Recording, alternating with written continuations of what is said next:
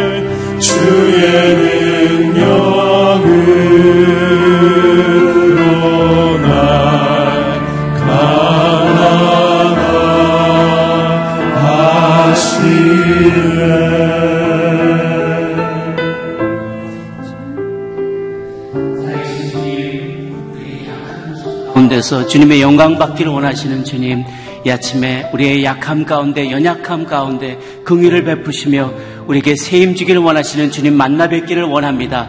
오늘도 함께 주님 앞에 나아갈 때 주님 예배하시는 은혜를 마음껏 경험하는 예배 시간 되게 해달라고 우리 자신을 위하여 서로를 위하여 예배를 위하여 함께 기도하며 나가도록 합니다. 함께 기도하시겠습니다. 사랑의 주 하나님 아버지 오늘도 주님 앞에 예배하며 나아갈 때 우리의 약함 가운데에서도 우리의 연약함 가운데 피난처가 되어 주시며 긍휼과 자비를 베푸시는 그 주 하나님만을 의지하며 나가는 저희들 되게 하여 주옵소서.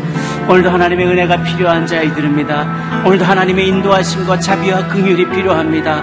우리에게 용기 주시옵소서. 하나님 우리의 모든 행위를 하나님 그 겉모양을 보지 않으시고 우리의 마음의 중심을 보시며 우리에게 찾아오시는 그 하나님을 만나는 그런 축복이 이 아침에 있게 하여 주시옵소서. 그래서 오늘도 말씀 가운데 우리를 위로하시고 우리를 인도하시며 격려하실 주님을 기대합니다. 찾아와 주셔서 우리 한 사람 한 사람의 심령을 위로하여 주시고 하나님의 넘어진 자를 일으켜 주시고 상처받은 자를 위로하여 주시며 새로운 힘과 용기로 주님 앞에 설 수 있는 저희들 되게 하여 주시옵소서. 그렇게 우리 가운데 찾아오실 주님을 기대하오니 우리의 닫힌 마음 문을 열어주시며 하나님의 단단한 마음을 말씀으로 기경하여 주셔서 말씀이 온전히 뿌리 내릴 수 있는 저희들 될 수 있도록 주님 축복하여 주시옵소서. 좋으신 하나님, 오늘도 하나님 주신 말씀을 기대합니다. 하나님, 우리가 열심히 잘해보려고 했지만 실수한 것, 상처 준 것, 다른 이들을 실망시킨 것, 주님은 다 아시고 우리의 외모를 보지 않으시고 우리의 마음의 중심을 보시며 하나님 우리에게 긍휼과 자비와 위로를 베풀어 주실 주님을 기대합니다. 오늘도 이 아침에 말씀 선포하실 단위에 세우신 박종길 목사님 통하여서 하나님의 은혜가 가감없이 우리 모두 마음 가운데 하나며 깊이 뿌려지고 뿌리 내릴 수 있는 축복된 시간 되게 하여 주시옵소서 주님을 기대하며 모든 말씀 살아계신 우리 구주 예수님의 이름으로 기도 올려옵나이다. 아멘. 할렐루야. 하나님 주신 말씀 함께 보도록 하겠습니다. 여수와서 20장 1절에서 9절까지의 말씀입니다. 여수와서 20장 1절에서 9절까지의 말씀 저와 한 절씩 교독하겠습니다. 1절 여호와께서 여수아에게 말씀하여 이르시되 이스라엘 자손에게 말하여 이르기를 내가 모세를 통하여 너에게 말한 도피성을 너희를 위하여 정하여 그래서 뜻하지 않게 실수로 살인하는 것을 그 뜻으로 어, 그것으로 피신해 어, 피로 복수하는 사람들로부터 보호받게 하라.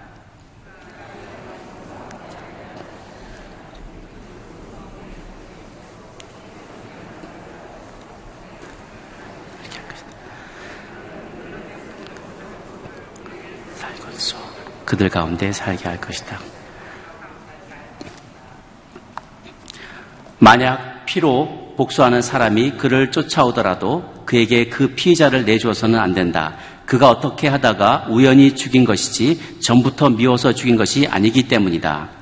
그를 심판하는 회중 앞에 설 때까지나 그 당시에 데스세상이 죽을 때까지 그 성에서 살아야 할 것이다.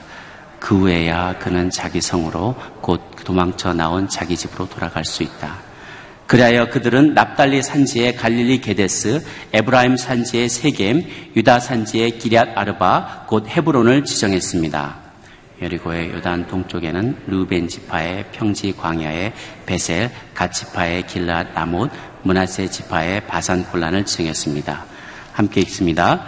이곳은 모든 이스라엘 사람들이나 그들 가운데 사는 이방 사람들 가운데 누군가를 우연히 죽인 사람을 위해 정해놓은 성들로 거기에 있으면 회중 앞에 서기 전에 피로 복수하는 사람에게 죽임당하는 일을 면할 수 있었습니다. 이 본문으로 하나님은 결과보다 동기를 주목하십니다. 라는 제목으로 박종길 목사님 말씀 전해주시겠습니다.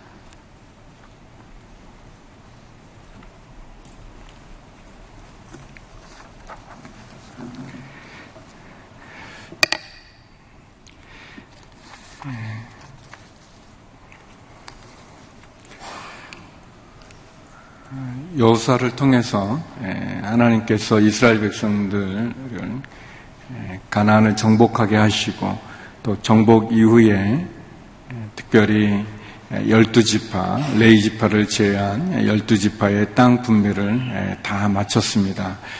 굉장히 감격스럽고 또 큰 은혜가 있고 좀 놀라운 일이죠. 애굽을 출애굽한 이후에 또 40년의 강야 생활 이후에 또 모세에서 여호사로 리더십이 이양된 이후에 하나님께서 약속으로 주셨던 적과 꿀이 흐르는 가나안을 정복하고 또 분배하고 또 거기에 거주하는 귀한 은혜가 있게 됩니다. 열두 지파가 다 땅을 분배받았지만 레이 지파는 특별히 땅을 분배받지 못했습니다.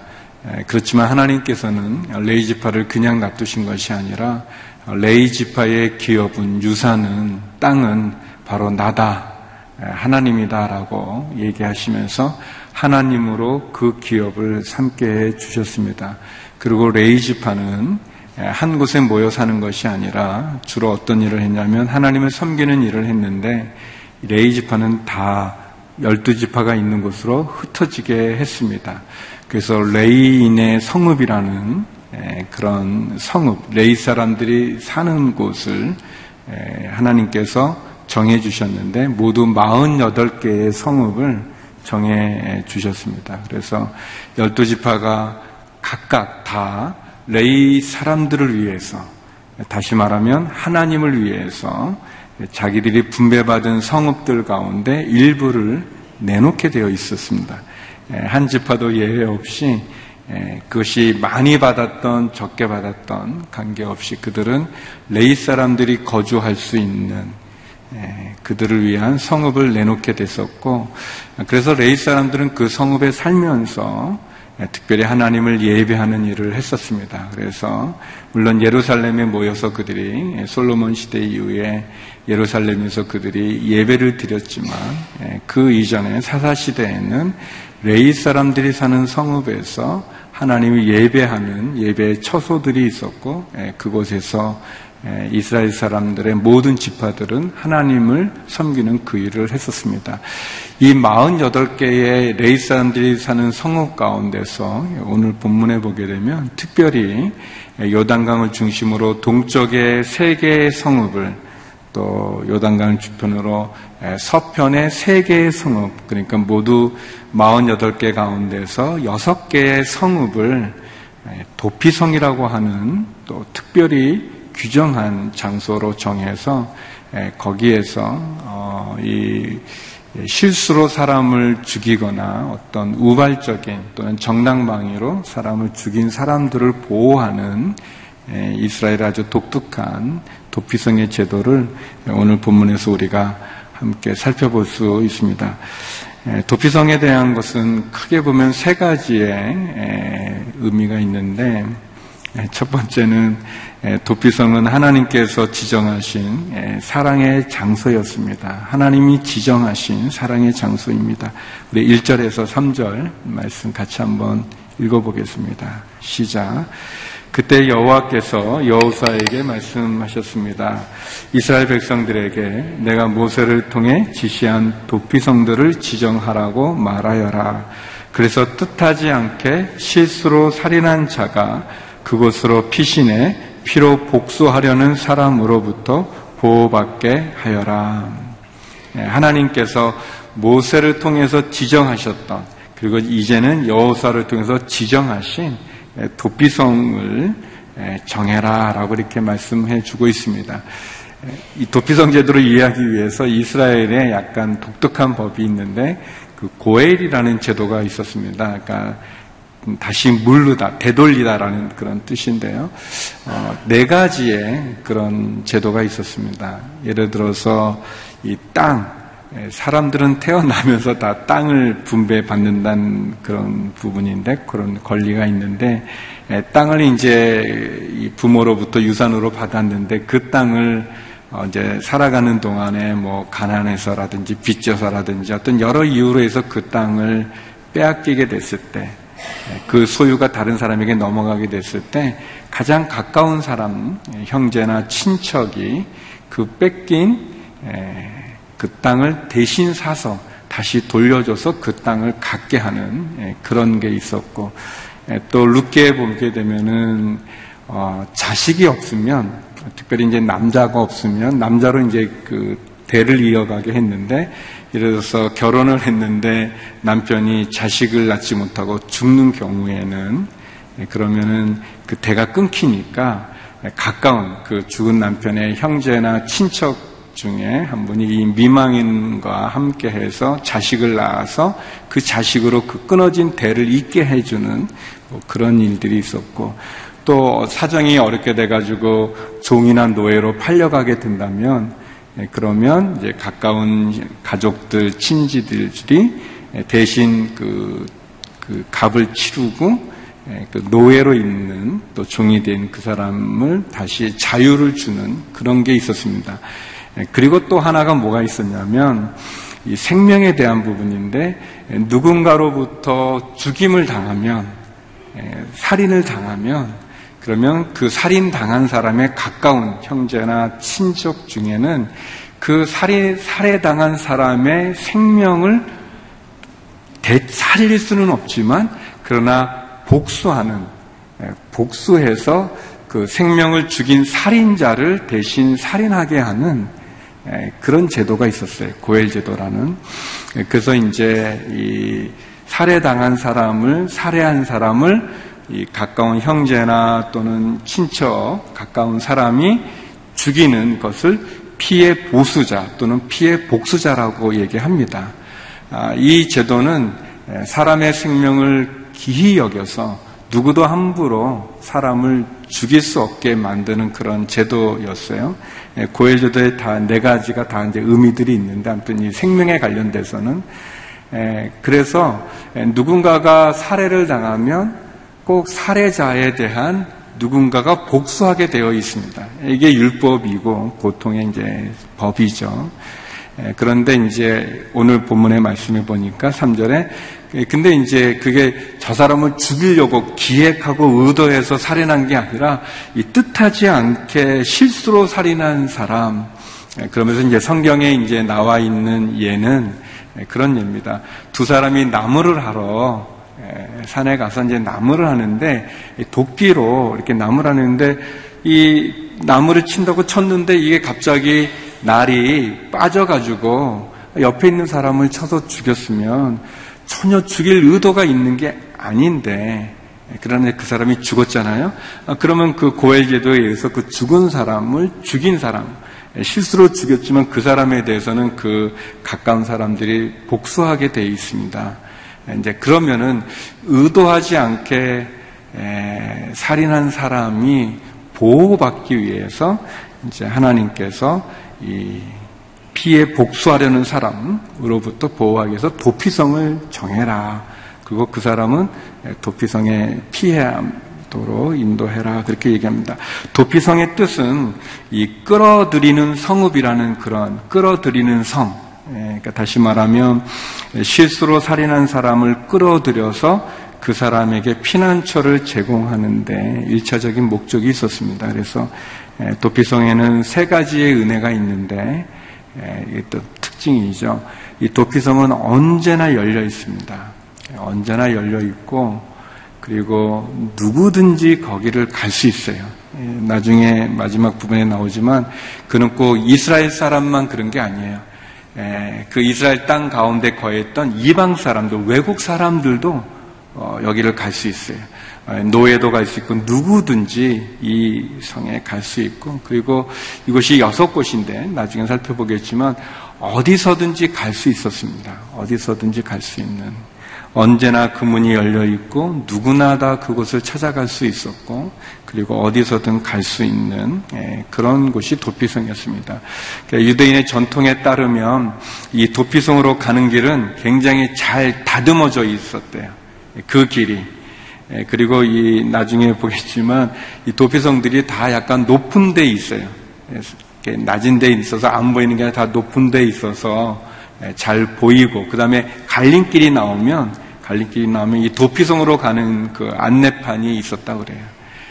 예, 제가 놀란 거는 그 이, 이 동양 문화에서는 굉장히 이렇게 그, 이, 그 수도 중심이에요. 그러니까 어, 그 서울이 좀 중심이에요. 우리나라는.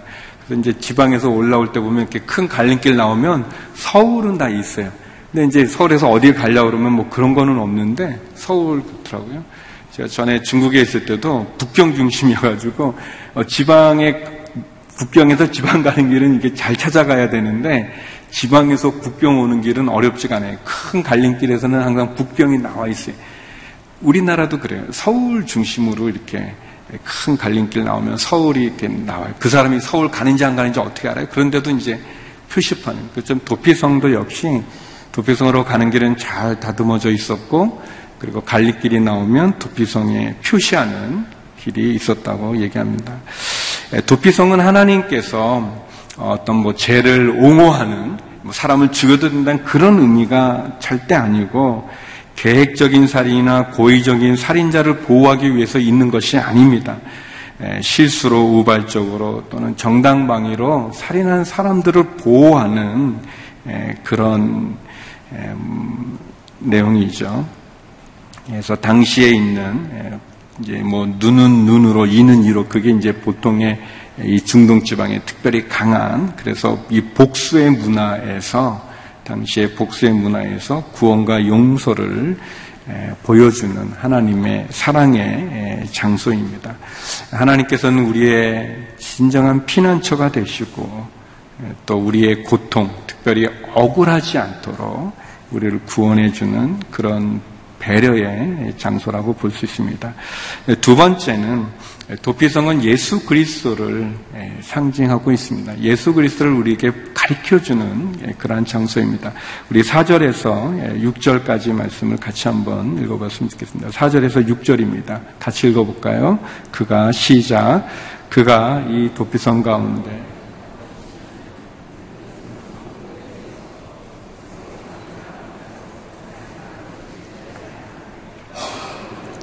그를 그 성으로 드리고 그에게 살 곳을 주어 그들 가운데 살게 할 것이다.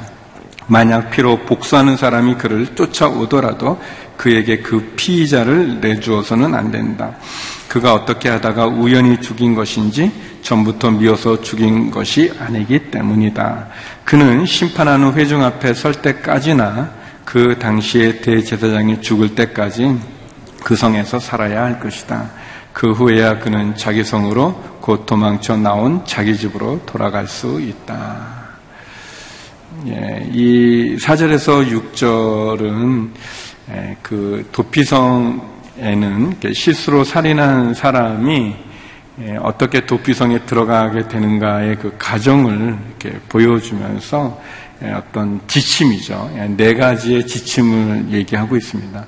이 지침들을 통해서 우리는 예수 그리스도에 대한 복음에 대한 예수님의 십자가에 대한 귀한 내용들을 이해할 수 있습니다. 먼저 사절에 보니까 이 우발적인 살인을 한 사람은 이 도피성 가운데 하나로 피신해야 되는데 그냥 뭐 막무가내로 그냥 도피성에 가는 게 아니에요. 절차가 있어요.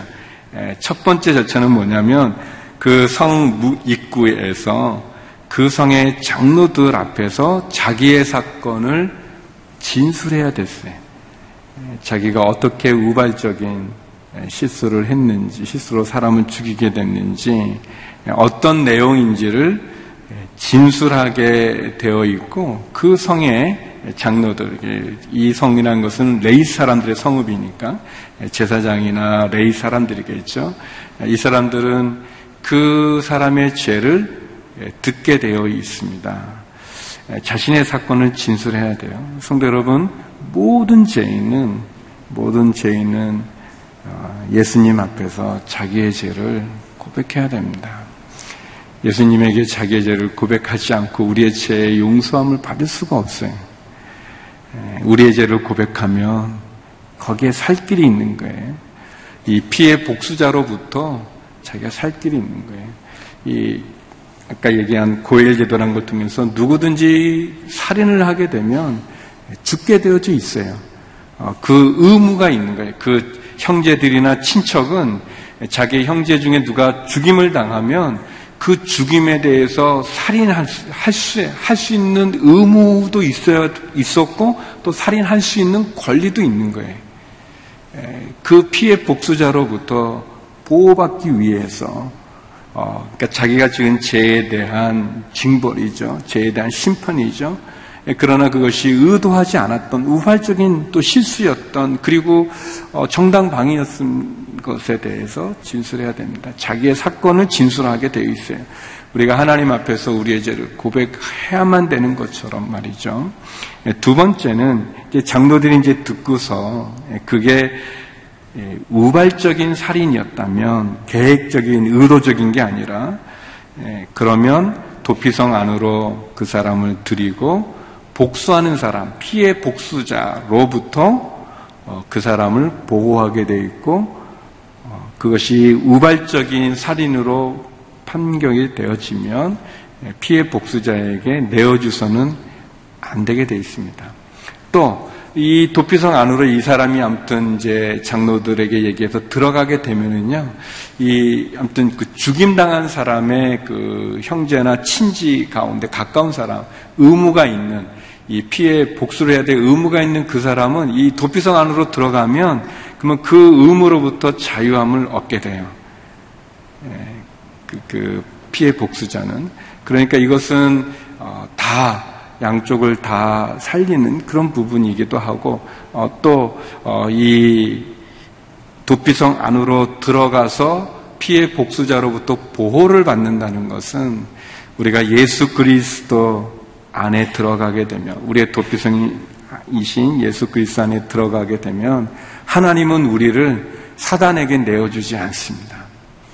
피해 복수자에게 내어주지 않아요. 결코 내어주지 않습니다. 우리를 살인자, 피해 복수자 사단에게 우리를 내어주지 않습니다. 하나님 안에 들어가게 되면 그 하나님 안에 예수님 안에서 우리는 안전하게 거하게 되죠.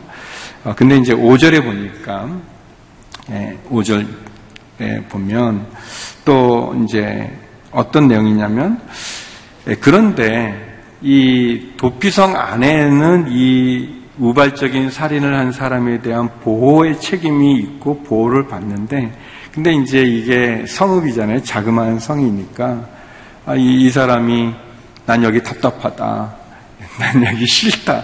뭐 며칠 지나 보니까 뭐 먹는 것도 뭐 변변치 않고 아유 난 이거 안 되겠다. 나는 내 집으로 가야겠다. 나는 좀 넓은 데가 좋다고 나가면 도피성 밖으로 나가면 어, 그 사람은 어, 이 피해 복수자로부터 보호받을 수가 없어요.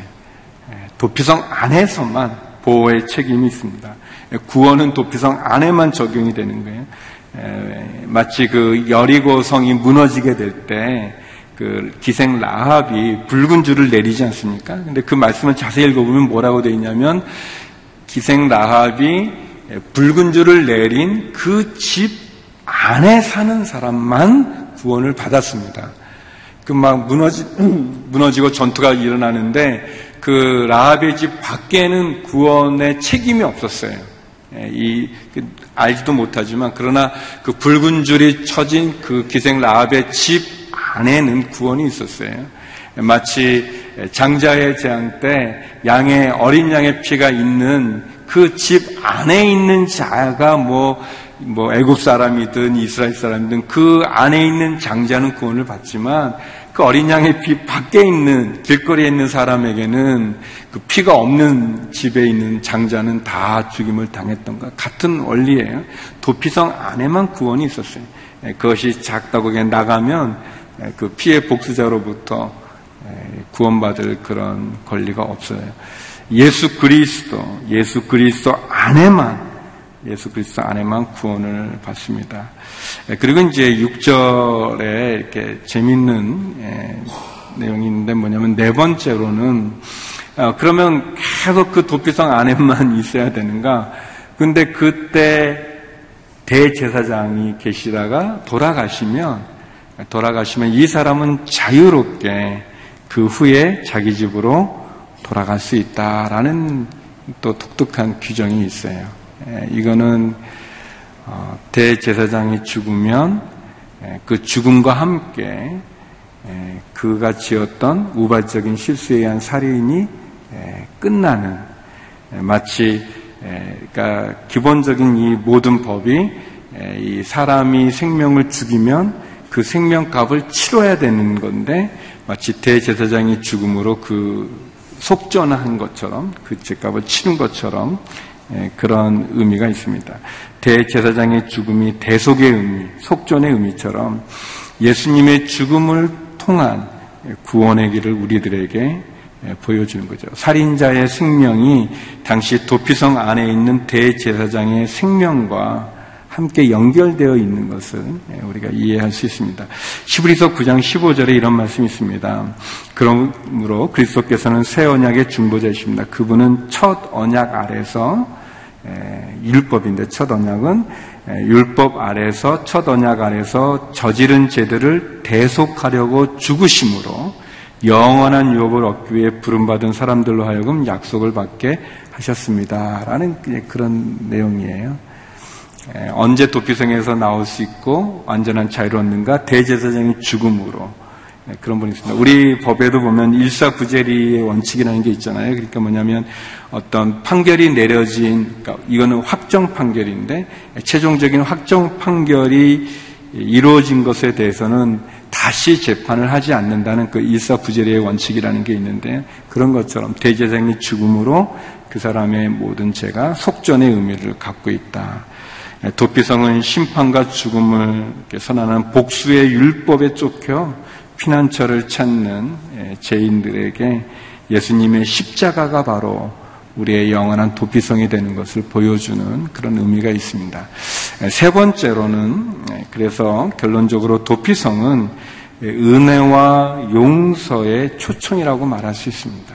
도피성은 은혜와 용서의 예, 초청입니다. 우리 7절에서 9절까지의 말씀을 같이 한번 보겠습니다. 7절에서 9절입니다. 시작. 그리하여 그들은 납달리 산지의 갈릴리 게데스, 에브라임 산지의 세겜, 유다 산지의 길랏 아르바, 곧 헤브론을 지정했습니다. 여리고 요단 동쪽에는 르벤 지파의 평지 광야의 베셀, 가치파의 길랄라못, 문하세 지파의 바산골란을 지정했습니다. 이것은 모든 이스라엘 사람들이나 그들 가운데 사는 이방 사람 가운데 누군가를 우연히 죽인 사람을 위해 정해놓은 성들로 거기에 있으면 회중 앞에 서기 전에 피로 복수하는 사람에게 죽임 당하는 일을 면할 수 있었습니다. 하나님께서 모세를 통해서 요단강 동편에 또 여호사를 통해서는 요단 서편에 모두 열 곳의 도피성을 지정하셨습니다. 이 도피성이 한 곳만이 아니라 여섯 곳, 그러니까 굉장히 많은 거예요. 근데 아유 목사님 뭐 그 한 나라에 여섯 개가 뭐가 많습니까? 이제 그렇게 얘기해 보는데 성지 순례를 가면 당황하게 되는 게 이 북쪽에서 남쪽까지가 너무 작다는 거예요. 저희 나라의 강원도보다 조금 큰 거가 이 이스라엘이 분배받은 땅이에요. 굉장히 작죠. 저희 나라보다도 작아요. 저희 나라가 큰 것 같은데 그렇게 교만하게 생각하면 안 됩니다. 전에 있었던 미국에는 그 한 주가 제가 있었던 캘리포니아가 우리나라보다 더 커요. 아, 별로 안 놀라시는 것 같은데요. 그 시카고에 그 오세오라고 그 큰 호수가 있는데 거기 이제 가이드가 이제 그, 그 호수를 구경하려고 배를 타고 하면은 한국 가이드가 꼭 약간 기분 나쁜데 꼭 그래요. 이 호수가 호수에 바다가 아니라 호수 호수인데 이 호수가 우리나라 남북한을 다 합친 그 이 땅을 그 호수가 더 커요. 남북한보다 큰데 이제 그거를 이렇게 집어넣으면 집에는 수면 위가 몇 센치가 올라오는지 아십니까? 그래요. 굉장히 기분 나빠요. 아무튼 굉장히 큰 호수가 있는데, 근데 이제 저희 나라도 크지 않은데, 크지 않은데 저희 나라보다도 작은 거예요. 이스라엘이 이 땅이. 그러니까 여섯 곳이라고 하는 것은 굉장히 많이 있는 거예요. 이제 우리 지명을, 그러니까 이제 면적을 좀 이렇게 바꿔서 생각해 보면 많고 그 다음에 계속 이제 이제 이 뭐 납달리 산지, 에브라임 산지, 뭐 유다 산지. 그래서 이 도피성은 아까도 얘기한 것처럼 되게 산지 쪽에 있었고 또는 어 평야 그러니까 이게 뭐가 안 보이는 그런 것이 아니었습니다. 도피성은 가는 길도 잘 닦여져 있고 갈림길에는 안내 표시도 잘 되어 있는 것처럼 예, 도피성은 어, 하나님께서 예, 주신 은혜와 용서의 아주 이 그런 선물의 자리예요. 이 도피성이라는 것은 세 가지의 축복이 있었는데요. 첫 번째는 산지에 있어서 멀리서도 쉽게 찾아볼 수 있었고 또 여섯 곳이기 때문에 피난하기도 쉽고 도망하는 도중에 죽임당하지 않을 수 있는 그런 은혜가 있었어요. 또 이스라엘 사람들이나 이방 사람들 또는 나그네들 그 땅에 거하는 모든 사람들은 이 도피성을 이용할 수 있었어요. 그리고 이제 제가 좀 이렇게 그 도피성에 대해서 찾아보면서 놀란 거는 어, 이게 너무 이제 도피성이 여러 군데 나오 여러 번 나오거든요 성경에 그런데 어, 이 도피성에 대한 법이나 제도에 대해서 얘기는 있는데 근데 누가 실제로 도피성에 피해서 구원을 받았던 그, 그 실제 예는 또 없어요. 여러 번 나오는데 저는 그게 너무 놀라웠어요. 여러 번 이제 도피성의 출애굽기도 나오고 또 민수기도 나오고 여호사에서도 나오거든요. 도피성에 대해서 그리고 재밌잖아. 재밌다기보다 굉장히 너무 은혜가 넘치잖아요. 그런데 누가 실제로 우발적인 실수로 살인을 해서 가서 했던 그런 사람의 이름이나 그런 기록은 없어요. 그거는 아 이거는 그럼 뭐 그냥 허울 좋은 거냐 그건 아니죠. 성경이 모든 것을 다 기록하지는 않아요. 예, 그리고 아마 이, 이 부분은 있었겠죠. 진행이 됐었을 거예요. 근데 그것을 왜 기록하지 않았을까, 그러면. 예, 그거에 대한 가장 합리적인 그 설명은, 주석은 그런 거예요. 이 도피성은 예수님에 대한 예, 그러한 상징의 의미로 더 우리에게 강조하시는 거예요. 도피성은 어떻게 보면 예수님에 대한 그림자와 같은 거예요. 예수님이 어떤 분인지 그렇게 보여주는 거예요. 그런데 그 예수님이 실체로 우리에게 오신 거예요. 우리는 도피성 제도를 통해서 아, 우리가 나눴던 것처럼 예수님이 어떤 분인지 모든 죄는 그분 앞에서 이야기해야 돼요. 자기의 죄를 고백해야 돼요. 요한일서 1장 9절에 보면 우리 죄를 고백하면 주님이 의로우사 우리를 용서해 주시는 거예요. 그리고 도피성 안에서 우리는 안전함을 가질 수 있어요. 예수님은 우리를 절대 피해 복수자인 사단에게 우리를 내어주지 않으세요. 우리는 그분에게 은혜를 받은 거예요. 우리가 받은 것은 대제사장의 죽음과 함께 그 어, 우발적인 살인자가 자유함을 얻는 것처럼 우리는 예수님의 십자가를 통해서 자유를 얻는 것을 우리들에게 보여 주시는 거죠. 예수님 우리를 초청합니다. 수고하고 무거운 짐진 자들아 다 내게로 오라. 아, 도피성은 우리를 위한 구원의 자리요, 용서의 자리요, 은혜의 자리요, 그리고 결론적으로 우리를 축복해주는 그런 자리입니다. 아, 사랑하는 성도 여러분, 땅 분배를 다 마친 이스라엘 백성들이 특별히 이 도피성을 다시 한번 확정하고 그리고 공포함으로 이스라엘 사람들 가운데 하나님의 그 은혜와 용서의 그 축복, 그 사랑을 다시 한번 확인하게 되는 거죠. 우리를 위한 예수님, 우리의 도피성 되신 예수 그리스도, 그분께 나감으로 오늘도 승리하는 우리 모두가 되기를 주의 이름으로 축원합니다. 같이 기도하겠습니다. 우리 함께 기도할 때 하나님 나를 위한 그 사랑의 자리로 나를 위한 그 용서와 구원과 은혜의 자리로 불러주시는 그 주님에게로 나가기 원합니다. 하나님 인도하여 주옵소서 지켜 주옵소서 우리 말씀 기억하면서 같이 기도하며 나가겠습니다. 기도하시겠습니다. 네, 거룩하신 하나님 하나님이 약속하신 적각골이 흐르는 가나안을 정복하고 또 모든 지파들이 땅 분배를 마치고 그리고 도피성에 대한 하나님의 말씀을 듣습니다. 하나님 어, 실수로 사람을 죽인 자의 생명을 귀히 여기셔서 하나님 복수로부터 그 피해 보수자로부터 구원하는 도피성 그것을 통해 예수 그리스도 그 주의 자리로 은혜의 자리로 나가게 하심을 감사합니다. 우리는 실수할 때가 많고 연약하여 죄를 질 때가 많습니다. 하나님, 우리 자신의 의로는 도저히 쓸 수 없는 연약한 존재들입니다. 그때 도피성 되신 예수님을 통해서 구원의 자리로 인도해 주시고, 다시 시작할 수 있는 기회와 은혜를 주시고 용서를 베풀어 주심을 감사합니다. 사단으로부터 피해 복수자로부터 우리를 구원하여 주시고 보호하여 주심을 감사합니다. 수고하고 무거운 짐진 자들아 다 내게로 오라 내가 너희를 편히 쉬게 하리라 말씀해 주시는 그 은혜를 기억하며 주 앞에 나갑니다. 하나님 그 은혜와 은총의 자리 가운데 거하게 하여 주옵소서. 거룩하신 하나님 도피성을 통해서 우리에게 예수 그리스도가 하나님이 얼마나 큰 은혜와 사랑을 우리에게 베푸시는지를 보았습니다. 우리는 연약하여 쓰러질 수밖에 없고 실수하여 죄를 지을 수밖에 없고 그래서 어디에도 우리의 구원의 자리가 없을 때 예수님의 십자가를 통하여 우리를 불러주시고 구원하여 주시고 우리를 초청하여 주심을 감사합니다. 하나님 주의 그 은혜의 자리로 나가게 하여 주옵소서. 예수님의 십자가의 구원의 자리, 용서의 자리로 나가게 하여 주옵소서. 우리를 결코 사단에게 내어주지 않으시는 우리의 영원한 피난처 되시는 주님을 만나게 하여 주시옵소서.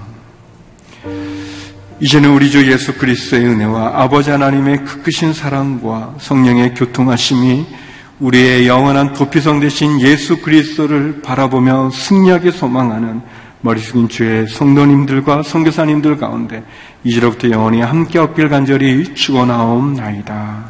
아멘.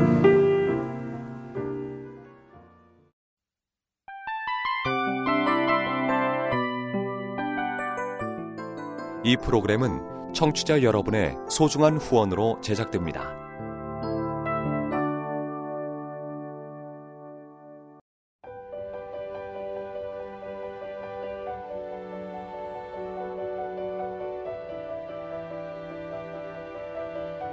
세상에는 수많은 교회들이 있지만 더 깊이 있는 말씀 강해를 찾기 위해 크기로만 교회를 선정하지 않습니다.